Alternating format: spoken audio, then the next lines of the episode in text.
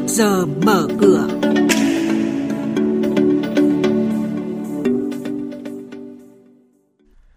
Thưa quý vị và các bạn, phát hành trái phiếu doanh nghiệp ở thị trường chứng khoán nước ngoài, tiềm năng huy động vốn cho doanh nghiệp Việt Nam, nhận định của chuyên gia về diễn biến đáng chú ý trên thị trường nguyên liệu công nghiệp thế giới trong tuần này. Những thông tin này và một số hoạt động giao dịch đáng chú ý khác sẽ được biên tập viên chương trình cập nhật cùng quý vị và các bạn trong bản tin trước giờ mở cửa hôm nay. Thưa quý vị và các bạn, công ty cổ phần bất động sản BIM vừa công bố phát hành thành công 200 triệu đô la Mỹ trái phiếu quốc tế niêm yết trên sở giao dịch chứng khoán Singapore với lãi suất hơn 7% một năm và thời hạn 5 năm. Đây là doanh nghiệp chưa đại chúng đầu tiên tại Việt Nam phát hành thành công trái phiếu trên thị trường quốc tế và cũng là trái phiếu doanh nghiệp xanh đầu tiên của Việt Nam. Sự kiện này cho thấy doanh nghiệp tư nhân Việt Nam có cơ hội huy động vốn trái phiếu quốc tế và cần khai thác tốt hơn kênh huy động vốn này, một cách làm thường xuyên của các doanh nghiệp Indonesia, Philippines. Xin lưu ý các nhà đầu tư, hôm nay là ngày giao dịch không hưởng quyền nhận cổ tức năm 2020 của công ty cổ phần tập đoàn hóa chất Đức Giang, mã chứng khoán là DGC. Ngày đăng ký cuối cùng là thứ hai tuần sau, mùng 10 tháng 5. Theo đó, cổ tức được trả bằng cổ phiếu theo tỷ lệ 20 cổ phiếu cũ được nhận 3 cổ phiếu mới.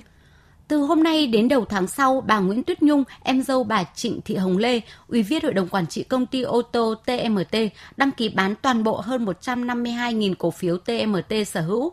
Ông Trần Hoàng Ân, Phó Tổng Giám đốc Công ty Đầu tư và Công nghiệp Tân Tạo ITA, đăng ký bán toàn bộ hơn 1 triệu 670.000 cổ phiếu ITA sở hữu, có tỷ lệ hơn 10%.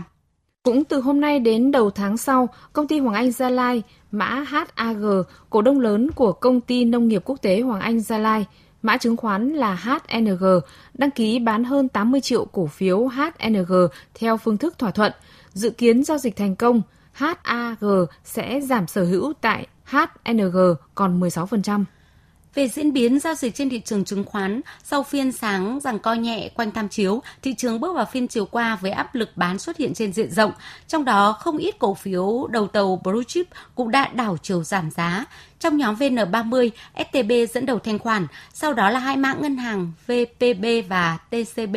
Ở nhóm cổ phiếu thị trường, cặp đôi FLC và ROS dẫn đầu thanh khoản với khối lượng khớp lệnh hơn 40 triệu đơn vị mỗi mã. Với kết quả giao dịch ngày hôm qua, thị trường chứng khoán nước ta sẽ mở cửa phiên giao dịch sáng nay với VN Index khởi động từ 1.250,57 điểm, HNX Index bắt đầu từ 281,09 điểm, còn Upcom Index là 81,18 điểm. Quý thính giả đang nghe chuyên mục Trước giờ mở cửa phát sóng trên kênh Thời sự VV1 từ thứ 2 đến thứ 6 hàng tuần trong theo dòng Thời sự sáng. Diễn biến thị trường chứng khoán Biến động giá hàng hóa được giao dịch liên thông với thế giới trên Sở Giao dịch Hàng hóa Việt Nam. Nhận định phân tích sâu của các chuyên gia tài chính, cơ hội đầu tư được cập nhật nhanh trong trước giờ mở cửa. Thưa quý vị và các bạn, tiếp theo sẽ là các thông tin cập nhật về thị trường hàng hóa đang được giao dịch liên thông với thế giới tại Sở Giao dịch Hàng hóa Việt Nam MXV. Chúng ta sẽ cùng nghe nhận định của ông Đoàn Bảo Trung, trưởng bộ phận thông tin thị trường, Trung tâm tin tức hàng hóa Việt Nam.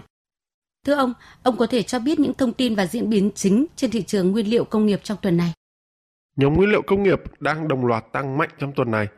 Giá bông đã tăng rất mạnh vào phiên hôm qua với mức tăng 3,72% lên 1.996,9 đô la Mỹ một tấn. Điều kiện thời tiết khô giáo tại các khu vực gieo trồng tại Mỹ và Brazil kết hợp với lo ngại về khả năng gián đoạn chuỗi cung ứng bông tại Ấn Độ tiếp tục là những yếu tố chính hỗ trợ giá.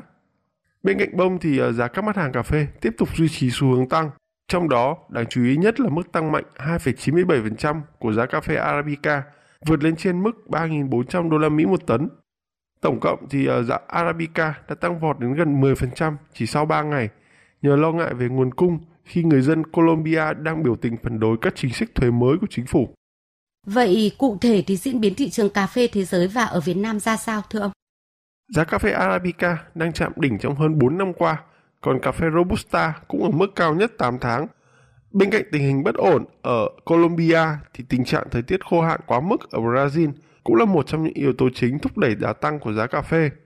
Còn tại Việt Nam thì ờ, giá cà phê hôm qua đồng loạt tăng 700 đồng trên 1 kg ở một số khu vực chính. Trong đó, ba tỉnh Đắk Lắk, Gia Lai và Đắk Nông ghi nhận khoảng giá từ 34.000 đồng cho đến 34.400 đồng trên 1 kg. Vâng, xin cảm ơn ông về những thông tin và nhận định vừa rồi.